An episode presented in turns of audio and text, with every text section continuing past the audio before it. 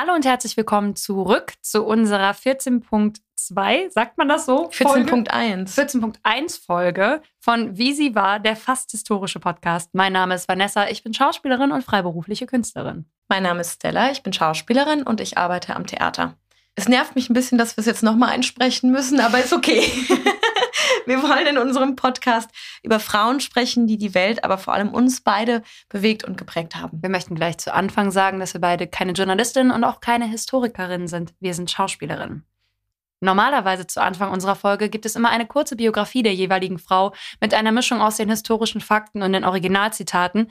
Dieses Mal bitten wir euch allerdings, in die Folge davor zurückzuspringen und euch die Biografie kurz anzuhören, wenn ihr nochmal ein bisschen aufgefrischt werden wollt über Hannahs Leben.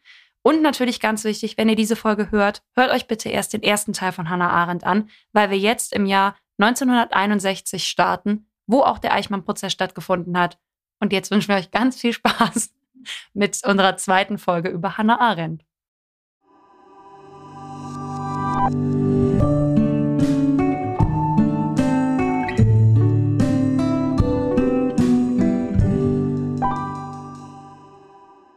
Ja, Eichmann-Prozess. Was war das? Erzähl mal. Was war das? Erzähl mal.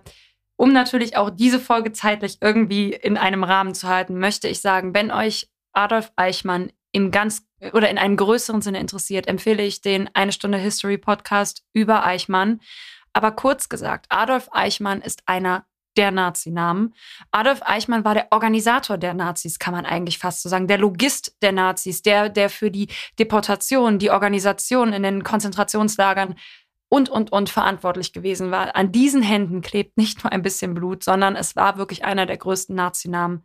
Um das ganz kurz zu fassen. Und er war Schriftführer bei der Wannsee-Konferenz, die wir auch schon in unserer allerersten Folge angesprochen haben. Auch hier für einen kleinen Recap gerne nochmal in die erste Folge hören. Es gab ja nach dem Zweiten Weltkrieg die Nürnberger Prozesse, wo vielen großen Nazinamen sofort, wo die vor Gericht gestellt wurden und auch viele von ihnen zum Tode verurteilt wurden. Es war aber nun mal leider so, dass auch viele Nationalsozialisten und sehr, sehr große Nazinamen die Flucht gelungen ist. Und die nicht nur innerhalb von Deutschland irgendwie untertauchen konnten, sondern wirklich Deutschland verlassen haben und in einem anderen Land, das muss ich wirklich sagen, das, das fällt mir schwer, das sozusagen, teilweise auch ein sehr glückliches Leben geführt haben. So war es unter anderem mit Adolf Eichmann, der nämlich über die Flucht, Mengele gehörte auch mhm. dazu, der, dem die Flucht nach Argentinien gelangt ist und der in Argentinien einfach einen sehr sicheren Status genossen hat und da auch wirklich unter seinem Namen leben konnte. Demnach war Eichmann nicht bei den Nürnberger Prozessen, sondern bis neunzehnhunderteinundsechzig quasi auf freiem Fuß und wurde dann entführt und nach Jerusalem gebracht, wo die Jerusalem-Prozesse losgingen und da dann eben auch der besagte Eichmann-Prozess, wo ihm der Prozess gemacht wurde. Ich feiere nicht so sehr wie die Entführung Adolf Eichmanns. Man muss dazu sagen, auch hier wieder ein Verweis auf den Eine Stunde History Podcast. Es war bekannt, mehr oder minder, dass viele ehemalige Nazi-Größen sich in Argentinien befinden und über die sogenannte Rattenlinie geflohen sind, mithilfe von verschiedenen Organisationen, teilweise mit dem Roten Kreuz, teilweise mit Kirchenverbänden. Und es ist so, dass Adolf Eichmann da sehr auch unter seinem Namen gelebt hat, auch nicht gerade sehr stark versucht hat, sich zu verstecken, weil die Wahrscheinlichkeit sehr gering war, dass er aus Argentinien ausgeliefert wird an Israel. Weil es kein Auslieferungsabkommen gab. Richtig. Ja, und ähm, Adolf Eichmann ist dann von israelischen Agenten der Geheimpolizei entführt worden und nach Israel überstellt. Ist natürlich in dem Sinne eigentlich ein Affront ähm, gegen Argentinien. Das ist eigentlich heute, heutzutage immer auch noch schwer. Ich meine, gucken wir nach Assange, zu Assange, zu vielen WikiLeaks-Gründern, wo ja immer Auslieferungsverträge mit verschiedenen Staaten bestehen. Und das ist ein sehr großes politisches Brimborium, müssen wir jetzt gar nicht drauf eingehen. Ich feiere aber, dass die gesagt haben, den schnappen wir uns. Vollkommen den zu Recht, rein. Also ganz ja. im Ernst, ja, ey, da, ja. sitzt, da sitzt einer, einer der größten Verbrecher der Menschheitsgeschichte und rühmt sich da auch noch voller Stolz mit seinem Namen und trägt den voller Stolz, weil er auch auf sein Werk so stolz ist. Der langen Rede gar keinen Sinn, bevor ich jetzt Adolf, es wird so oder so dazu kommen, dass ich mich über Eichmann aufrege, aber Hannah Arendt hat dann eben von den Eichmann-Prozessen mitbekommen und hat eben auch, weil sie bei den Nürnberger Prozessen nicht dabei gewesen ist, ist sie sofort zum New Yorker marschiert und hat gesagt, ich möchte nach Jerusalem und ich möchte über den Eichmann-Prozess schreiben. Dann ist sie nach Jerusalem gefahren und ist erstmal vier Wochen da gewesen. Der Eichmann-Prozess hat fast ein gutes ganzes Jahr gedauert, mhm. weil da eine unfassbare Beweislage lag. Da sind unsagbar viele Zeugen aufgetreten und da muss man leider ehrlich sagen, das ist auch heutzutage, also der, der ist ja sehr umstritten, ihre Banalität des Bösen und ihre, ihre mhm. Schriften über, über den Eichmann-Prozess. Das kann ich ja jetzt schon mal vorweggreifen, ähm, dass das heute auch ganz klar ist, dass da Hannahs Schriften, ich will jetzt nicht sagen widerlegt sind, aber gezeigt werden kann, dass sie das falsch oder anders aufgenommen hat, als man es hätte aufnehmen können. Was unter anderem damit zusammenhängt, dass sie nur vier Wochen da gewesen ist, ganz viele wichtige Zeugenaussagen nicht gehört hat, unter anderem. Und auch Eichmann gar nicht in der Komplettheit mitbekommen hat in seinen Aussagen. Ich muss aber trotzdem sagen, dass ich aber Hannah Arendts Ansatz, auf den wir jetzt auch gerne direkt zu sprechen kommen können, sehr interessant finde.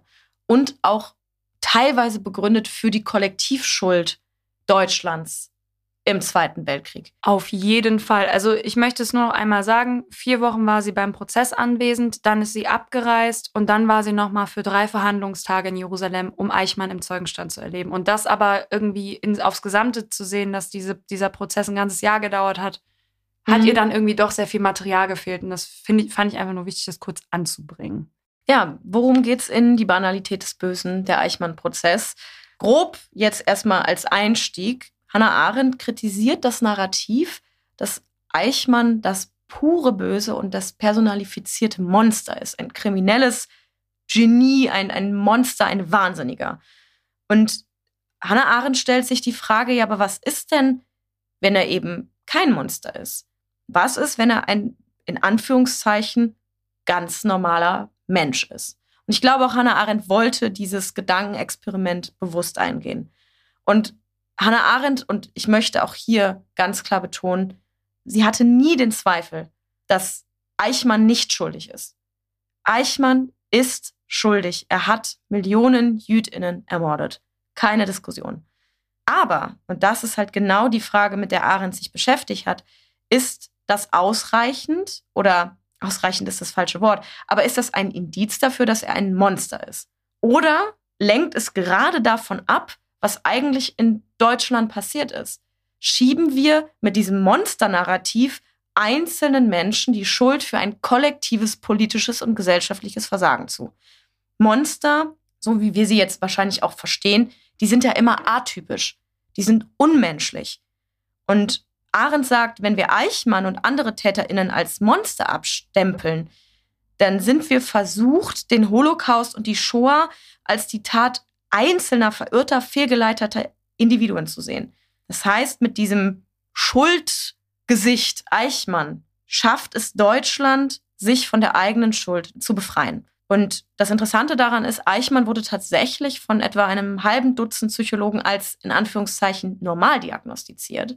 Und Arendt beschreibt selber Eichmann als Durchschnittsmensch. Ich finde halt das Wort normal, in dem, also ich meine, du Deswegen musst... Deswegen habe ich es in Anführungszeichen ja, genau, gesetzt. Also ich, mhm. finde, ich finde das so, du musst ja auch nicht komplett geisteskrank sein, um böses Gedankengut zu haben. Das ist ja das Schlimme. Das ist ja das, was du eben auch gesagt hast. Gedanken, die im Kopf fest sind, antisemitische Überzeugungen mhm. oder rassistische Überzeugungen, in welcher Form auch immer.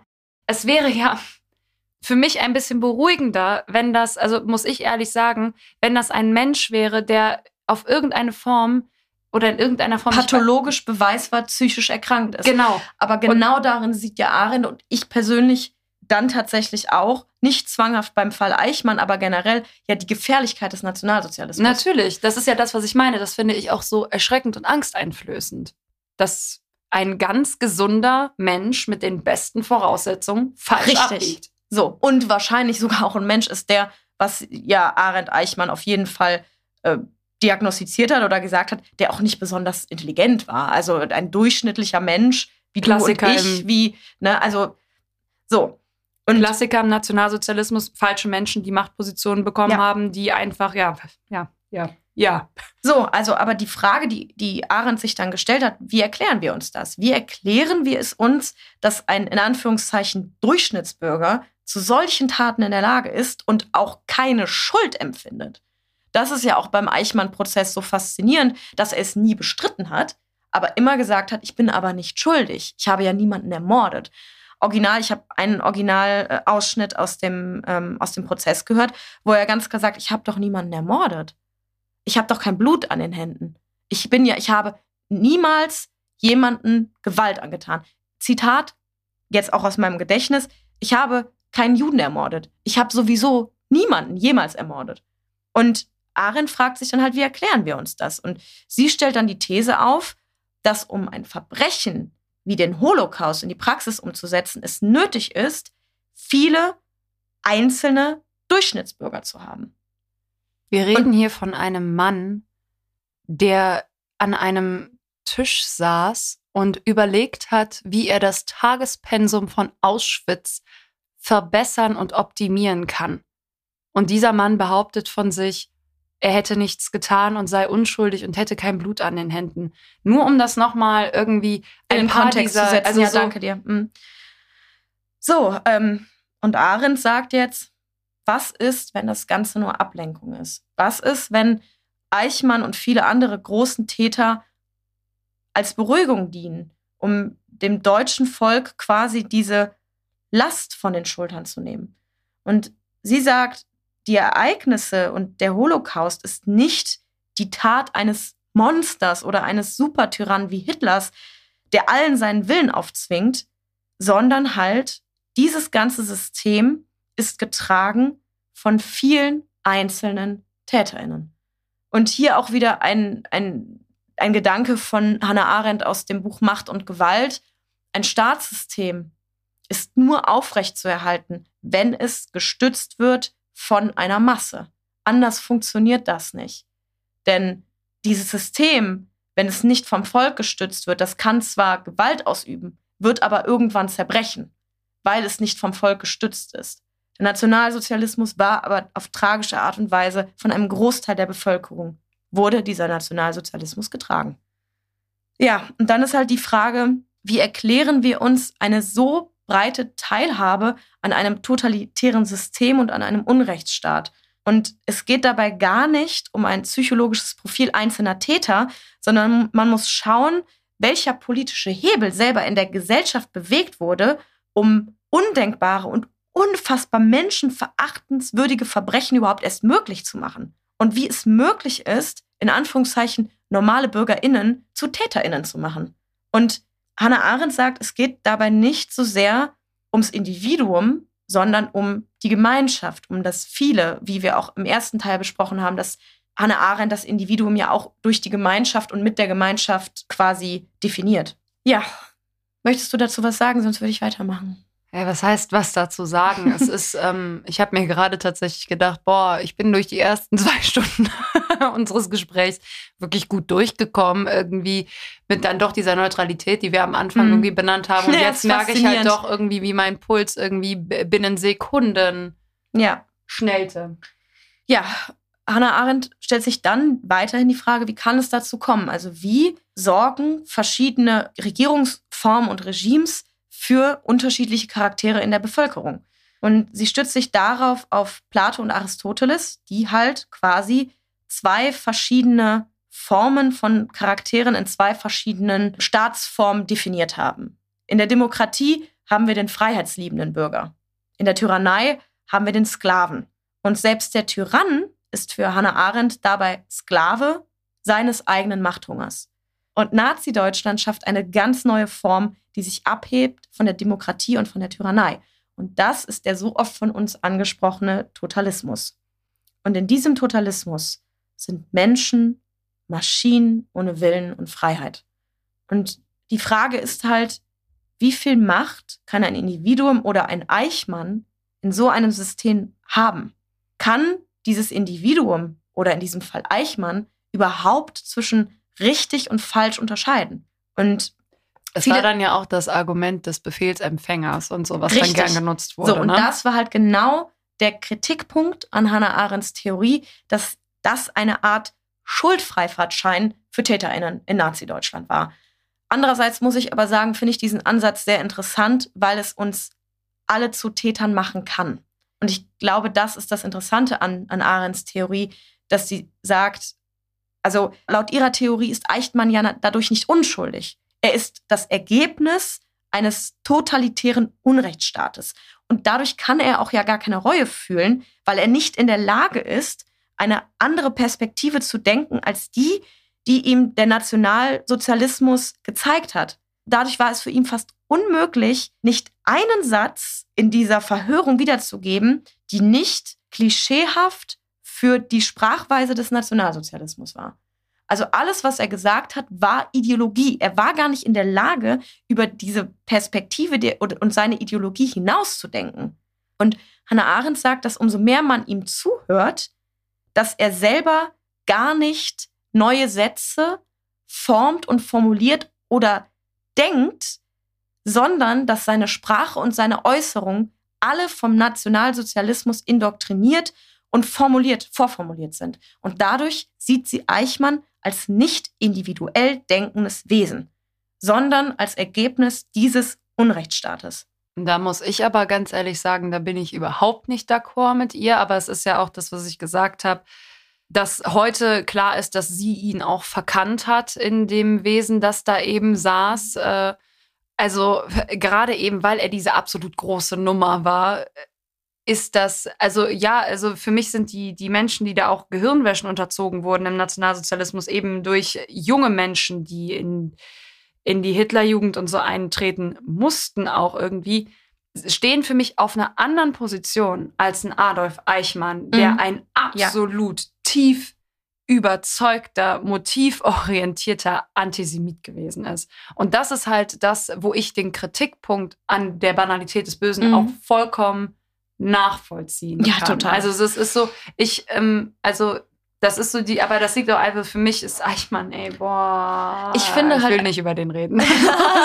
Ich finde halt einfach diese, dieses System zu sagen oder diese These aufzustellen, verschiedene politische Systeme bringen verschiedene Charakter hervor, sehr, sehr interessant. Und ich finde das, was Hannah Arendt, so wie du es eben schon formuliert hattest, eine These für mich aufgestellt hat für das Kollektivversagen für Deutschland, nicht aber zwingend für Eichmann als Person. Also ich bin da auf jeden Fall bei dir, dass Eichmann ja einen typischen Charakter dieses Totalitarismus hat, aber auf jeden Fall auch ein absolut gestörter. Fügt jedes Schimpfwort ein, was euch gerade in den Kopf kommt. Also dieser kommt. Kerl, also, äh, der hat in Original O-Ton, Tonaufnahmen, hat er von sich gegeben, voller Stolz, was für ein Werk er da vollbracht hat und dass er es bedauert. Er bringt sein Bedauern zum Ausdruck, dass er dem Nationalsozialismus keine elf Millionen Juden liefern konnte, sondern ja. eben nur sechs. Ja. Und das ist, also es tut mir leid, also das ist so, also das, die, die, ich möchte nicht ist, über den reden. Das ist absolute Perversion. Und das Interessante aber an Arendt finde ich, was wir aus ihrer These schließen, unabhängig von Eichmann, ist einfach, dass dieses System, dass das aus vielen oder aus allen Monster oder Charaktere hervorrufen kann, die diesen totalitären Staat tragen. Und wir als Individuen müssen Ausschau halten nach genau solchen Systemen und Gedankenmustern und nicht sagen, wir können uns zurücklegen, wir sind ja keine Monster wie Eichmann.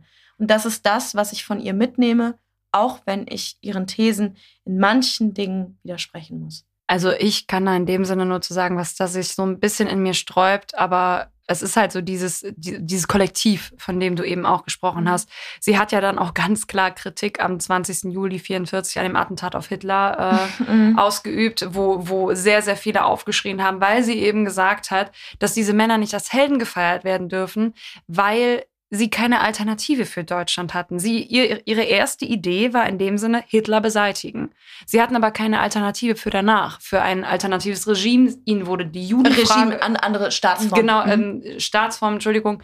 Das, ihnen wurde die Judenfrage nicht gestellt. Und sie hat gesagt, das ist eigentlich immer die Frage, die man stellen muss. Die besagte Judenfrage, an der Stelle nochmal, das ist die Frage mit, was passiert mit der jüdischen Bevölkerung in Europa? Das äh, war die Sache, die Hannah Arendt dann damit angebracht hat. Ich denke dann auch an Sophie Scholl und so. Ich denke an Menschen.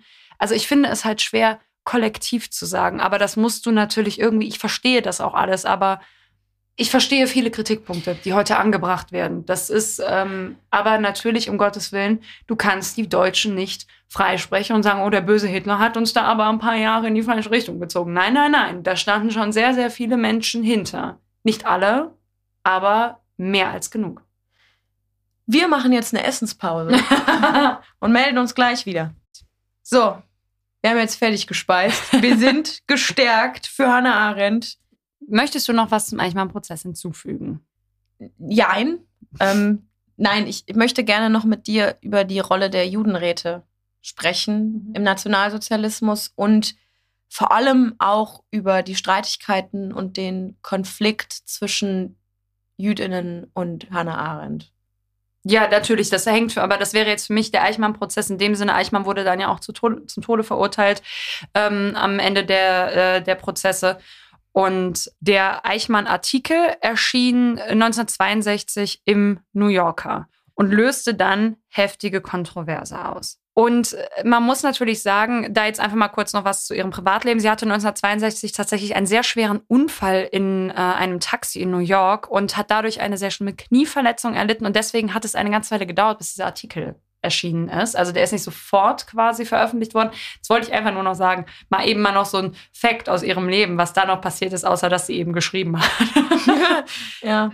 Ja, diese Kontroverse, sowohl die Öffentlichkeit als auch ihre, wie wir das schon im ersten Teil gesagt haben, sehr, sehr, sehr hochgeschätzten Freundschaften. Boah, da ist einiges losgegangen. Und sie hat damit viele, viele Dinge, viele Verbindungen, viele Freundschaften aufs Spiel gesetzt. Sie war sich auch durchaus bewusst darüber, dass sie provoziert. Und sie hat auch gern provoziert. Ich meine, sie war Journalistin. Also, ne, das, äh, und sie hat auch irgendwie mal gesagt, das ist halt mein Berliner Erbe. Ich raufe halt so gern. Also, jetzt mal, also natürlich, sie meinte das äh, Bier ernst, was sie da gesagt hat bei dem oder äh, verfasst hat. Aber eben, ich weiß nicht genau, ob ihr die Tragweite bewusst war, dass sie auch mit Freundschaften dafür bezahlen wird, für diese Meinung, Stellungnahme, Verschriftlichung, wie man das auch immer nennt. Sie geht halt sehr gerne in den Konflikt und in den Austausch, was ja an sich was sehr Positives ist. In jedem Fall.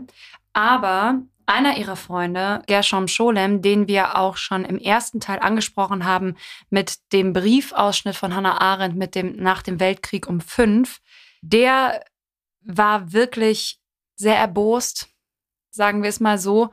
Und dieser ähm, Briefwechsel, der daraufhin bei den beiden stattgefunden hat, also die haben ja immerhin, äh, immerhin, die haben ja seit neununddreißig ohnehin einen sehr regen Briefaustausch gehabt, aber dieser Streit, der dadurch entflammt ist zwischen den beiden, hui, das war wirklich sehr, sehr ernst zu nehmen und letztlich ist die Freundschaft daran auch gescheitert. Ich weiß, du hast dazu auch mhm. ähm, ein Detail, deswegen sage ich meins einfach mal zuerst und dann übergebe ich das Ding an dich, ich weiß nicht, mhm. wie das heißt.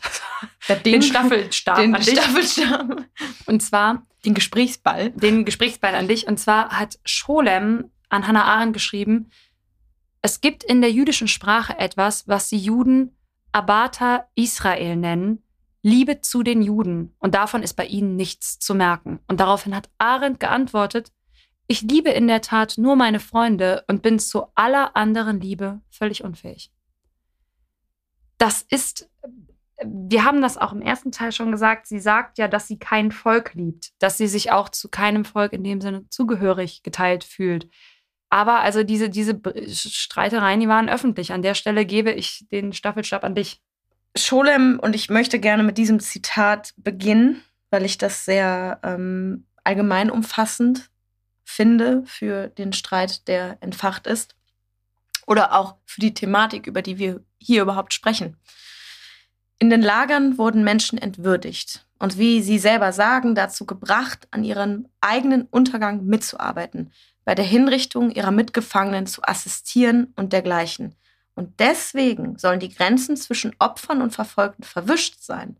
Welche Perversität! Und wir sollen da kommen und sagen, die Juden selbst hätten ihren Anteil an dem Judenmord. Ich finde auch, und ich finde dieses Zitat von Scholem sehr wichtig, dass Hannah Arendt nicht für mich versteht, dass dieses Mithelfen am Holocaust, das Begleiten oder das Mitarbeiten in den Konzentrationslagern von Gefangenen, für mich gehört das zu der Gewaltsamkeit und der Menschenverachtsamkeit des Nationalsozialismus dazu. Und ich finde, da hat Hannah Arendt die Situation oder das Geschehene falsch eingeschätzt, weil dieses zum Mittäter machen, Mittäter in Anführungszeichen, ist auch eine Form der Gewalt und der Perversion des Nationalsozialismus. Und die, die mitgearbeitet haben in den Lagern selber, das ist auch eine Form des Opferseins und das ist auch eine Form der Gewalt der Täter an den Opfern. Und da muss ich sagen, da stimme ich Scholem zu. Ich erlaube mir da jetzt mal eine Aussage, wo ich nicht weiß, ob ich da vielleicht dann auch auf harte Gegenwehr stoßen werde, aber ich es leider so empfinde. Sie ist, befindet sich in dem Sinne für sie, meine ich aus tiefstem Herzen, dem Himmel sei Dank, in einer viel glücklicheren Position. Sie war nicht in den Ghettos, sie war nicht in den Konzentrationslagern. Und dann zu sagen, dass die Entscheidungsträger, so werden sie ja genannt, bei den Juden anders hätten handeln sollen, das finde ich sehr schwierig. Also jetzt mal als Beispiel, in den Ghettos ist es dann zum Beispiel so gewesen, dass es die Entscheidungsträger bei den Juden waren. Das war dann ein oft der älteste der Juden und die haben beispielsweise die Listen erstellen sollen, in welcher Reihenfolge dann deportiert werden kann, beispielsweise. Es gab dann natürlich Entscheidungsträger, die so genannt wurden, die dann den Freitod gewählt haben. Es gab aber auch welche, die dann die Listen in dem Sinne erstellt haben. Und das meine ich in keiner Weise Schuldzuweisung. Aber was, du kannst das von den Menschen nicht verlangen. Du, du, das, das ist Gewalt. Das ist ja, das, was das ich meinte. Das ist Nein, ich möchte dir in weiter, dem Sinne auch genau, nur zustimmen. Es ist weitere Gewalt. Und ich möchte ihr, ihr ihren Schmerz, ihre Wut über alles, was da passiert ist, sie ist selber Jüdin, das alles nicht aberkennen. Aber sie hat es ins Exil geschafft. Sie hat es geschafft. Das, das ändert nicht den Schmerz oder die Tatsache. Aber ich weiß nicht, ob du verstehen kannst, was hm. ich damit sage. Es ist, sie spricht von einer anderen Position aus. Dann, und ich kann verstehen, dass das vor allem das europäische Judentum, aber allgemein das Judentum sagt, warum liebst du dein Volk nicht? Warum verlangst du von, warum, wie kannst du jetzt nach all diesen Gräueltaten sagen, ihr hättet anders handeln müssen in dem Moment, wenn man diese Situation nicht, nicht nachvollziehen kann? Für mich widerspricht sie auch ihren eigenen Thesen. Sie sagt halt einerseits, es gibt diese bestimmten Charakteristiken, die in einem Unrechtsstaat entstehen. Und dass dann JüdInnen ebenfalls vielleicht Dinge tun, die in dem Moment moralisch aus unserer Sicht jetzt oder aus Hannah Arendts Sicht verwerflich sind, auch in Anführungszeichen, das ist doch nur logisch. Das ist wieder eine Form der Gewalt. Und ich finde, das schätzt sie falsch ein. Weil sie sagt, einerseits ein Eichmann ist Opfer dieses Unrechtsstaates, spricht es aber den Judenräten oder den Entscheidungsträgern in diesem Moment ab. Und das halte ich für sehr widersprüchlich. Ich weiß nicht, ob du verstehst, was ich damit ich meine. Ich verstehe total, was du meinst. Auf jeden Fall hat dann die ganze Welt sie auch wirklich, also die hat da wirklich, also die musste auch teilweise wirklich einfach mal ihren Kopf einziehen, weil da viele wirklich unsagbar wütend auf sie gewesen sind wegen dieser Veröffentlichung. Und wie wir es auch gesagt haben, Freundschaften sind in die Brüche gegangen. Interessant ist dann aber eine Sache, die mich natürlich dann irgendwie so ein bisschen angefuchst hat, die, äh, so wie wir das ja auch hoffentlich bei euch dann tun, dass ihr sagt, oh, das Thema ist interessant, da möchte ich noch weiterlesen. neunzehnhundertdreiundsechzig ist ein Theaterstück erschienen, mhm. das hieß Der Stellvertreter und das wurde vom damals zweiunddreißigjährigen Rolf Hochhuth veröffentlicht. Und dieses Theaterstück beschäftigte sich mit der Frage, weshalb der damalige Papst nichts unternommen hat, als Millionen Juden in den Konzentrationslagern gestorben sind. Das ist eine sehr gesagt, gewagte äh, Aussage und das ist, es hat einen Theaterskandal, vor allem in Deutschland und so, mit sich gebracht. Halleluja, die Menschen sind ganz schön an die Decke gegangen. Weil natürlich dann auch gesagt wurde, sobald jemand anfängt, fängt den Papst und somit die katholische Kirche zu belasten, der Nationalsozialismus entlastet wird. Das war ganz viel, was im Gespräch war. Ja, ist schwierig. Also darüber mhm. möchte ich aber gar nicht diskutieren, jetzt mhm. mal einfach nur das. Aber Hannah Arendt hat sich dann eben auch dazu geäußert. Sie hat diese Diskussion und den Diskurs mitbekommen und hat sie gesagt, das Stück selber findet sie nicht gut.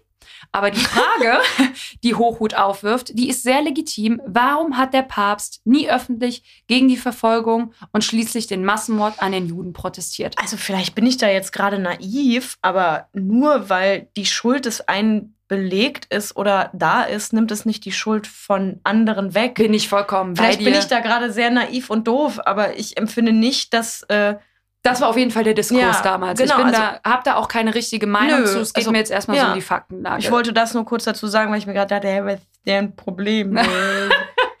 ähm, was ich dann aber tatsächlich irgendwie sehr interessant finde, sie hat halt eine Parallele gesehen, dass er sich halt auch geäußert hat. Und das fand sie, glaube ich, sehr spannend, weil er nämlich dann diesen ganzen Hass abbekommen hat, den sie ein Jahr vorher komplett abbekommen hat. Und dann hat sie ganz konsequent gesagt, lass doch mal miteinander quatschen im Fernsehen. Und dann gab es halt wirklich ähm, ja, einen Diskurs von den beiden in, äh, im amerikanischen Fernsehen neunzehnhundertvierundsechzig, wo die eine gute halbe Stunde ein Gespräch geführt haben, sie viele Fragen auch gestellt hat.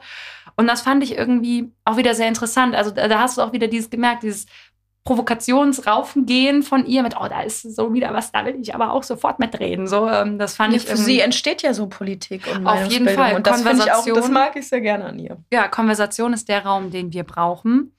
Und zu Hochhuth möchte ich nur sagen, dass der bis heute einer unserer prominentesten Wutbürger in dem Sinne, das ist ein neues Wort, das ich gelernt hatte, Stella kannte das schon, Ähm, der sich unter anderem auch für Denkmäler äh, wie für Elsa, der auch ein Attentat auf Hitler ausgeübt hat, eingesetzt hat. Und ähm, Hochhuth hat auch gesagt, er würde sich freuen, wenn künftig mal ein schwarzer Papst im Vatikan regieren würde. Hm. Das wäre ein wichtiges Signal für die Weltkirche. Das ist ein O-Ton-Zitat. Hm. Und als äh, damals Papst Benedikt abgetreten, ab abgedankt hat, hat äh, Hochhuth das kommentiert mit den Worten, ich finde es heroisch und vorbildlich, dass ein solcher Mann die Bescheidenheit hat, sich nicht für unersetzlich zu halten. Das sind irgendwie, das war ein Zeitungsartikel, den ich über Hochhuth gelesen habe, fand ich irgendwie interessant, wollte ich kurz Raum geben, aber eben auch dieses, klar, wir kommen beide vom Theater, dann diese Riesenkontroverse mit dem Theaterstück und eben, dass Jana gesagt hat, du, wir reden da jetzt einfach drüber, die Menschen schreien eh schon, lauter können sie nicht mehr werden. Also das fand ich irgendwie sehr sympathisch. Ja, wie ging es denn weiter mit Hannah? Also abgesehen von ihren vielen Schriften hat sie ja neunzehnhundertvierundsechzig, dann äh, war sie Professorin an der Universität Chicago, hat viel gelehrt. Muss, also ich weiß nicht, wie's dir, wie, wie du es empfindest, das sind so Sachen, ich finde, ich, da, die bieten wenig Diskurs und Reibung. Ich sag mal so, das ist, das sind dann auch die Dinge, die unserer Selektion, die ja scheinbar gar nicht so großzügig war, ähm, einfach zum Opfer gefallen. Deswegen ganz kurz, ja, sie hatte Professoren in Chicago, sie hatte auch welche in New York, Harvard, überall, also die Frau hat sehr, sehr, sehr, sie war auch einfach sehr gefragt, sie war eine gefragte Rednerin, auch im deutschen Fernsehen dann wieder eben dieses berühmte Interview mit Gauss, das man übrigens auf YouTube sehen kann, ist ein wahnsinnig oft geklicktes YouTube-Video. Ähm, aus einer Zeit, wo man auch einfach mal wirklich noch richtig gute politische Diskurse im Fernsehen, mhm. einfach freie Gespräche, philosophische freie Gespräche, damals sogar noch mit Zigarette ähm, führen konnte. Ähm, da muss ist interessant, da einfach mal reinzuhören. An den Helmut Schmidt denken. Ja, also es ist sehr interessant, da mal reinzuhören, auch einfach mal um ihre, ihre Stimme und ihre Meinung und sie und auch zu sehen, dass sie natürlich von den Sachen auch emotional geprägt ist. Also ne, um Gottes Willen, so wie wir das sagen, dass wir ihr gegenüber eine Neutralität empfinden. Diese Frau hat ihr allergrößtes Ding, das haben wir ganz am Anfang gesagt, war, sie wollte verstehen. Sie wollte die Welt verstehen, sie wollte die Fragen, die in ihr aufkamen, verstehen. Und dieses Verstehen wollen hat sie dann auch eigentlich sehr sympathisch gesagt mit, ich will das unbedingt verstehen und ich denke da so lange drüber nach und schreibe so lange darüber, bis sich das für mich erschlossen hat und dann ist es für mich eigentlich auch egal. Also so, dass sie es dann halt so ein bisschen, dann hat es für mich keine wirkliche Bedeutung mehr. In dem Sinne, weil sie es halt verstanden hat. Mhm. Und dann ist das Thema für sie abgehakt. Deswegen kann ich in dem Sinne auch nicht mehr viel zu ihrem Leben hinzufügen, weil dann kam neunzehnhundertsiebzig im Oktober ein Herzinfarkt bei ihrem Ehemann Heinrich Blücher und der ist daran auch verstorben. Und sie hat neunzehnhundertvierundsiebzig auch einen Herzinfarkt erlitten, ist daran aber nicht gestorben. Und da möchte ich kurz ähm, etwas zitieren aus einem S W R-Podcast, wo drin gesagt wurde, naja, sie hat jetzt auch nicht wirklich viel dafür getan, dass sich dieser Herzinfarkt nicht wiederholt. Also, weil, wie wir es auch gesagt haben, die Frau war Kettenraucherin, auch schon in jungen Jahren und hat auch mal ähm, fallen lassen, dass sie nicht für ihre Gesundheit lebt. Und musste ich irgendwie schmunzeln bei dieser Aussage, ich lebe nicht für meine Gesundheit. Ja, dann folgten neunzehnhundertfünfundsiebzig Europareisen und besagter Besuch dann auch wieder in Freiburg bei Heidegger. Der Weg führte dann halt wieder dahin zurück. Haben wir in der ersten Folge dann auch äh, ein Zitat gehabt, wo sie ihm mit zweiundzwanzig Jahren die Worte widmet, dass das, was er ihr aufbürdet, sie ein ganzes Leben kosten wird.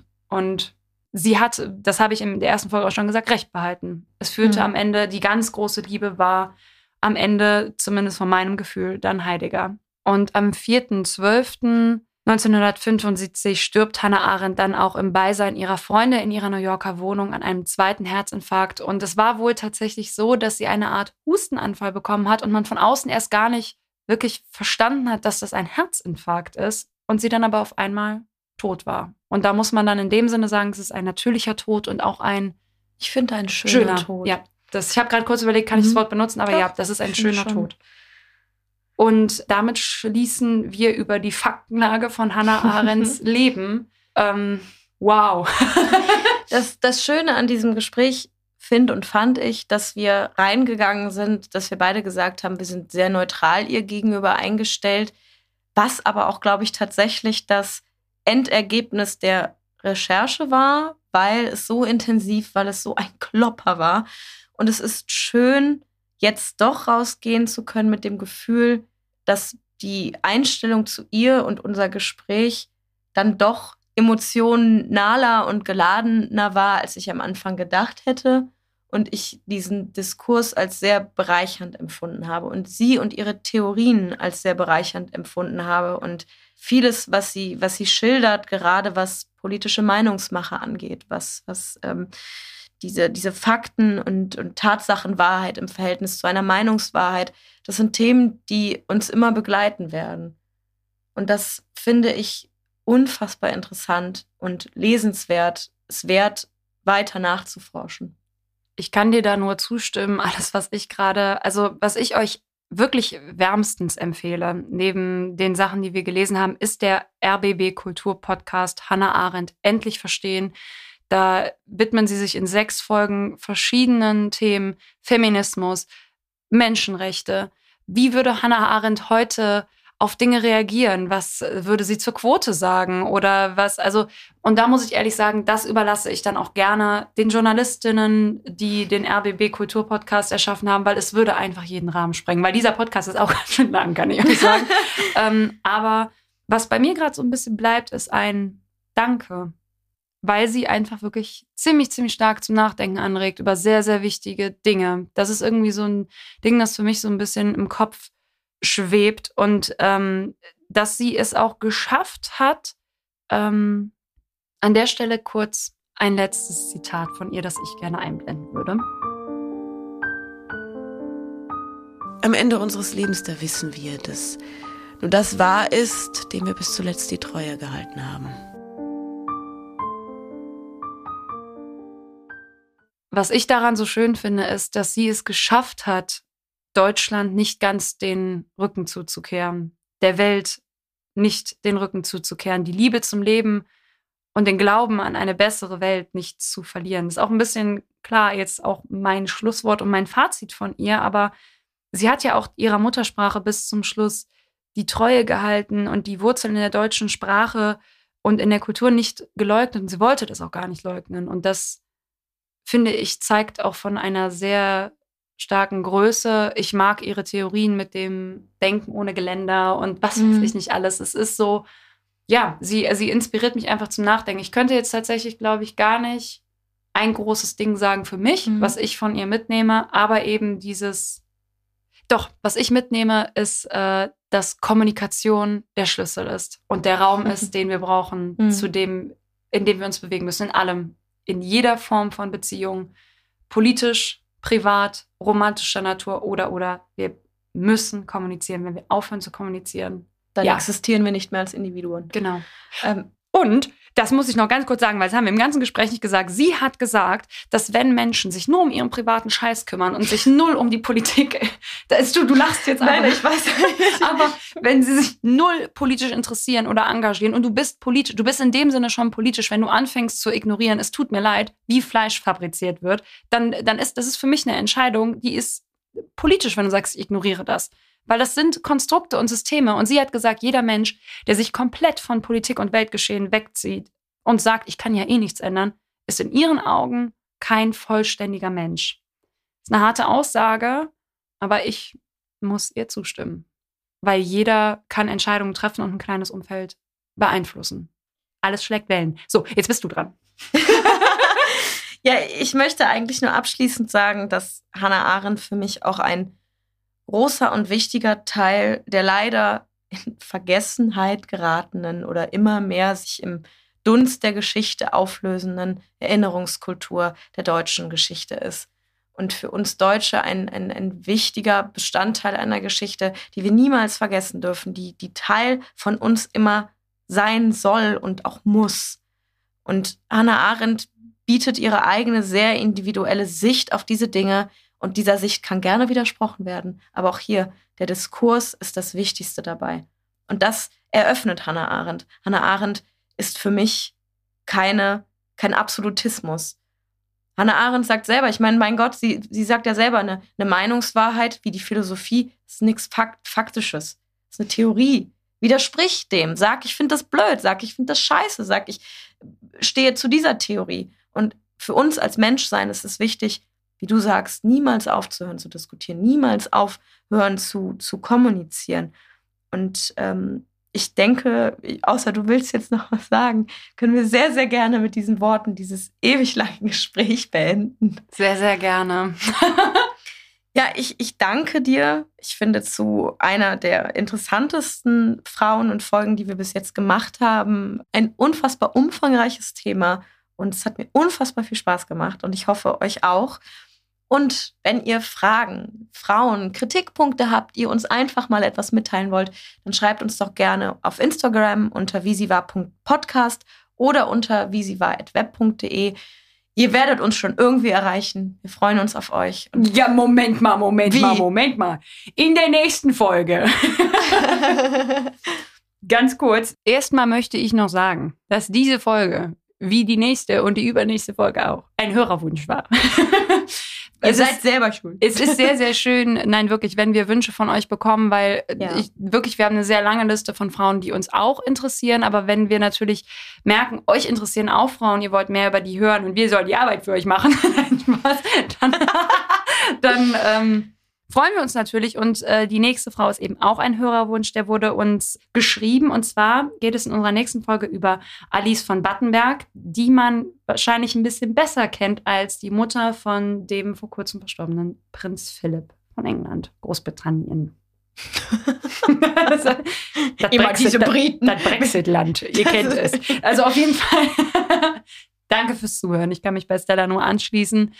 Ich gehe jetzt erstmal ganz ehrlich frische Luft schnappen. Und bis dahin. Macht es gut, bleibt gesund. Tschüss.